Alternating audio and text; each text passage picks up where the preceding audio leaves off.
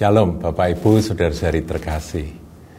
Saudaraku, hari-hari ini media yang kita saksikan itu dipenuhi dengan berita pecahnya perang antara Israel dengan Hamas. Diawali tanggal 7 kemarin, ya 7 Oktober, bagaimana Hamas menyerbu Israel dengan um, mereka menembakkan ya di, di, dikatakan 5000 uh, rudal ya 5000 itu apa tembakan ke arah Israel yang kemudian ketika Israel dalam kondisi kebingungan untuk menangkal itu dengan air dome yang sangat tercanggih itu tapi kalau 5000 kan bingung juga.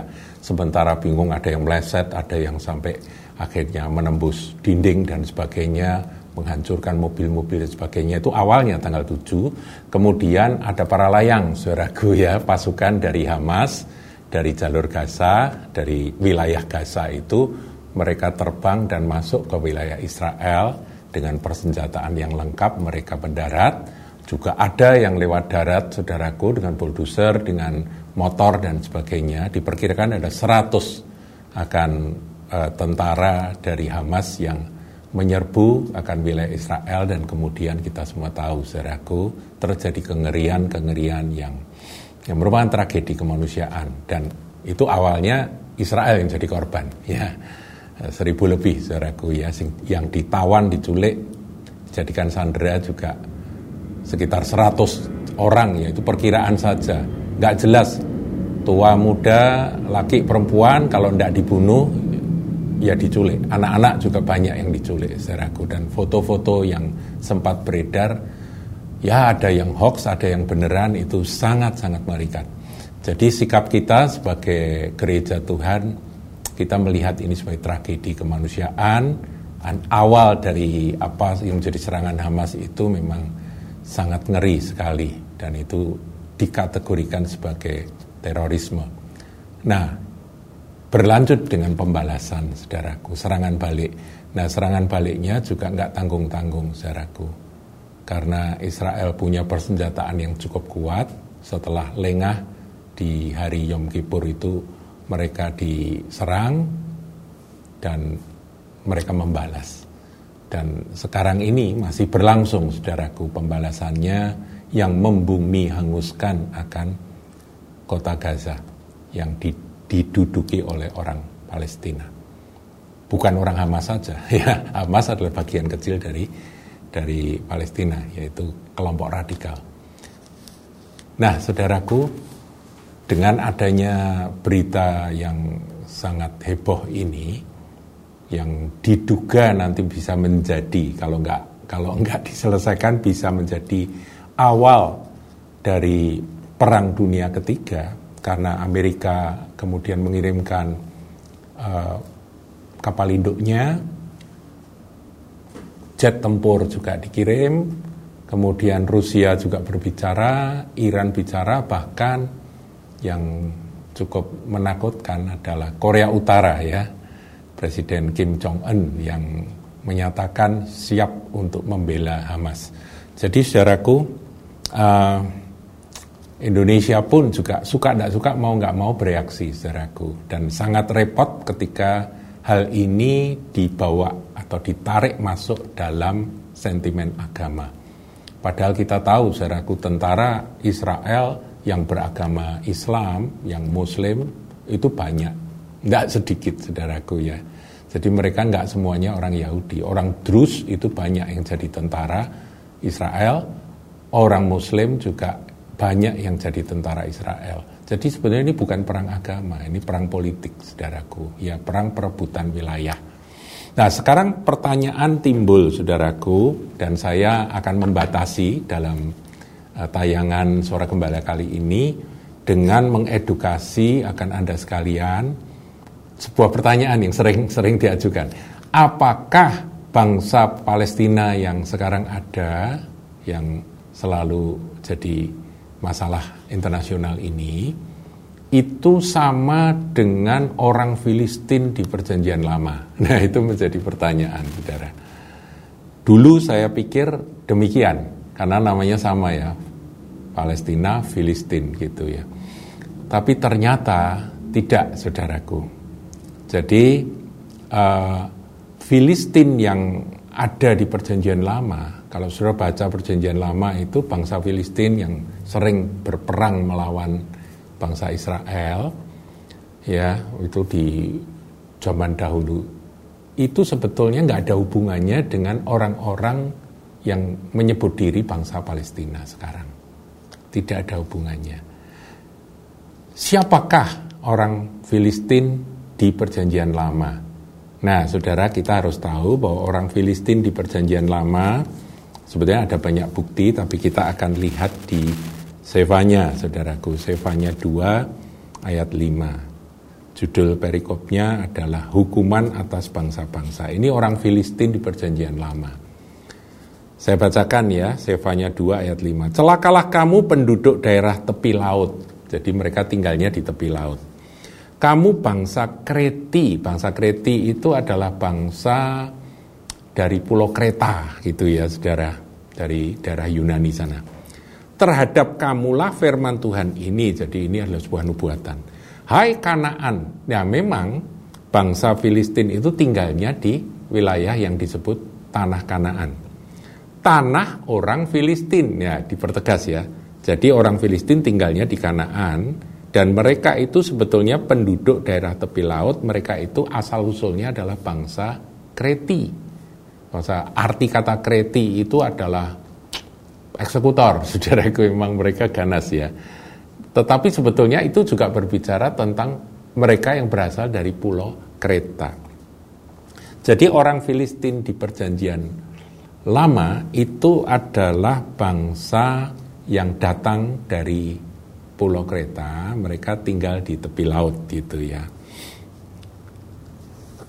Nah, saudaraku, terus siapakah bangsa Filistin yang sekarang ini menjadi sorotan uh, dunia ya karena mereka konflik dengan Israel itu?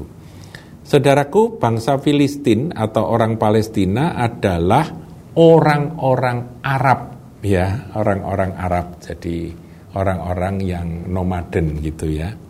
Dari tepi barat dan jalur Gaza. Itu lokasi mereka ada di sana, tepi barat dan jalur Gaza. Yang juga disebut wilayah Palestina atau Palestina, begitu ya. Nah, itulah apa yang dikenal sebagai bangsa Palestina sekarang ini. Nah, saudara, kalau saudara cari sumber, maka memang mereka ini belum punya negara secara resmi karena ada yang mengakui tapi ada juga yang belum mengakui karena wilayahnya belum jelas. Nah, masih terjadi pertikaian antara perebutan wilayah mana Palestina dan mana Israel begitu ya. Dan itu ada banyak kisahnya sejak sejak Israel memerdekakan diri tahun 45, 48 itu itu ada kisahnya terjadi perebutan wilayah terus-menerus. Jadi mereka itu kebanyakan tinggal di tepi barat. Eh, itu jumlahnya sekitar 2,9 juta Kemudian eh, yang di jalur Gaza yang kemarin ribut karena mereka ada kelompok Hamas yang militan yang kemudian menyerang lebih dahulu itu itu 1,8 sampai 1,9. Ada juga yang terdaftar pengungsi 1,3 atau 1,4 juta. Jadi memang mereka ada di bahkan ada di Yordania, ada di wilayah Israel juga ada orang menyebut diri aku Palestina tapi mereka tinggalnya di wilayah Israel. Jadi memang ruwet saudaraku ya. Mereka mengidentifikasi diri sebagai orang Arab Israel. Nah, orang Arab Israel. Nah, mereka menyebut diri sebagai orang Palestina itu tahun 2012. Jadi memang masalah dari bangsa Israel ini tidak tidak sederhana karena di wilayah mereka tinggal orang-orang yang menyebut diri mereka adalah orang Palestina. Tapi mereka tinggalnya di wilayah Israel. Jadi saudaraku ini tidak mudah ya. Sehingga kalau terjadi keributan mereka ditangkap. Kalau ditangkap semua orang yang menyebut diri bangsa Palestina pasti akan bereaksi juga. Jadi memang tidak mudah saudara untuk mengatasi. Uh, mereka ada juga yang di Suriah cukup banyak saudaraku ya pengungsi yang uh, jumlahnya di Suriah itu 500 ribu lebih, 552 ribu itu tahun 2018. Di Chili, Amerika Selatan juga ada, Lebanon juga ada. Jadi mereka ada di sana sini dan mereka mengidentifikasikan kami ini orang Palestina. Dan kami butuh wilayah tanah, wilayah eh, tempat negara kami. Ya, itu yang belum selesai, saudaraku. Ini gambaran tentang orang Palestina sekarang. Itu beda sama sekali dengan bangsa Filistin yang tadi disebutkan sebagai orang bangsa Kreti, yang tinggal di Kanaan pada zaman perjanjian lama. Kalau saudara pelajari di perjanjian baru zaman ya setelah Tuhan Yesus lahir dan terus para rasul dan sebagainya zaman gereja itu tidak pernah disebut lagi bangsa Filistin. Karena apa? Karena memang mereka sudah nggak ada, saudara. Mungkin mereka kawin campur dengan penduduk setempat sehingga khas Filistin itu sudah tidak ada yang murni Filistin uh, apa itu uh, ininya sukunya Goliat dan sebagainya itu ya itu sudah tidak ada saudaraku ya sudah nggak ada nah jadi kita lihat aja di dalam Sakaria 9 ayat 6 saya bacakan ya di Asdod akan diam keturunan campuran. Jadi pada masa Sakaria itu campuran. Dan kebanggaan orang Filistin akan kulenyapkan. Jadi Filistinnya sudah lenyap. Sudah menjadi bangsa campuran. Itu pada zaman Sakaria, saudaraku. Ratusan tahun before Christ. Jadi pada zaman Tuhan Yesus sudah nggak ada. Sudah nggak ada lagi yang namanya bangsa Filistin. Jadi kalau saudara bertanya-tanya, sampai sekarang masih bertanya-tanya, apakah bangsa Palestina sekarang itu adalah dulu-dulunya bangsa Filistin yang berperang dengan Israel sehingga sampai sekarang pun mereka terus berperang? Jawabnya tidak sama sekali. Mereka adalah orang-orang Arab yang pada zaman uh, dulu, saudaraku, zaman uh, orang-orang Yahudi diusir dari tanah mereka, ya karena berontak-berontak terus kan ya ada ada penghancuran bait Allah ya tahun tahun 70 Masehi kemudian ada tahun 135 pemberontakan Simon Bar Koba si anak bintang. Itu juga membuat uh, pemerintah penjajah yaitu Romawi kewalahan sehingga akhirnya diputuskan bahwa orang Yahudi nggak boleh tinggal di wilayah mereka sehingga mereka terusir kepada ke, ke bangsa-bangsa mana saja sebagai penggenapan dari firman Tuhan yang ada di perjanjian lama. Tetapi Tuhan berjanji bahwa mereka nanti akan dikumpulkan kembali. Dan itulah yang dikenal dengan istilah Sionisme. Tapi bukan berarti bahwa selama bangsa-bangsa Yahudi itu tersebar ke Eropa Timur, Eropa Barat, ke Rusia, dan ke berbagai negara, eh, yang di tanah perjanjian tidak ada lagi orang Yahudi. Ada tapi sangat sedikit. Ada orang Kristen di sana, ada orang Islam pada zaman Islam. Nah itu pasang surut saudaraku. Ya, perang salib dan sebagainya siapa yang berkuasa, siapa yang berkuasa sampai pada zaman Ottoman. Ya, zaman Ottoman itu Turki yang menguasai. Nah, pada zaman Turki memang ya semuanya yang hidup ya hidup di bawah pemerintahan Turki gitu ya.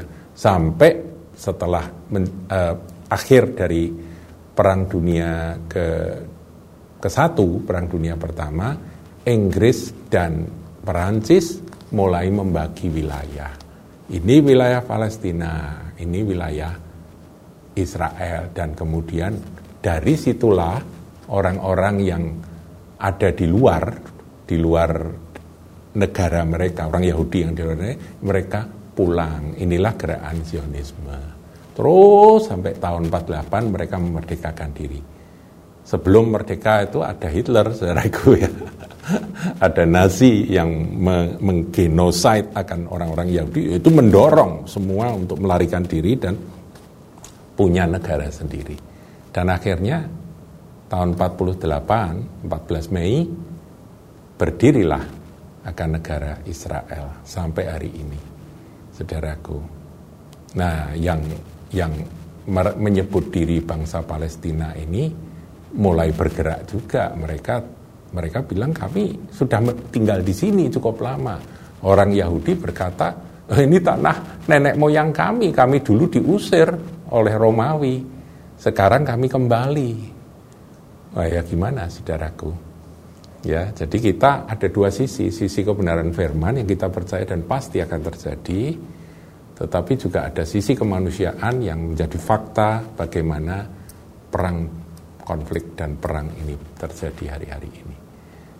Tapi dalam uh, suara gembala kali ini saya ingin tegaskan, bangsa Filistin di perjanjian lama itu bukan bangsa Palestina yang sekarang ada. Bangsa Palestina yang sekarang ada adalah bangsa uh, Arab, ya saudaraku yang sudah turun temurun menetap di sana. Itulah yang menjadi fakta dari apa yang sekarang kita dengar dan kita lihat di tayangan-tayangan televisi.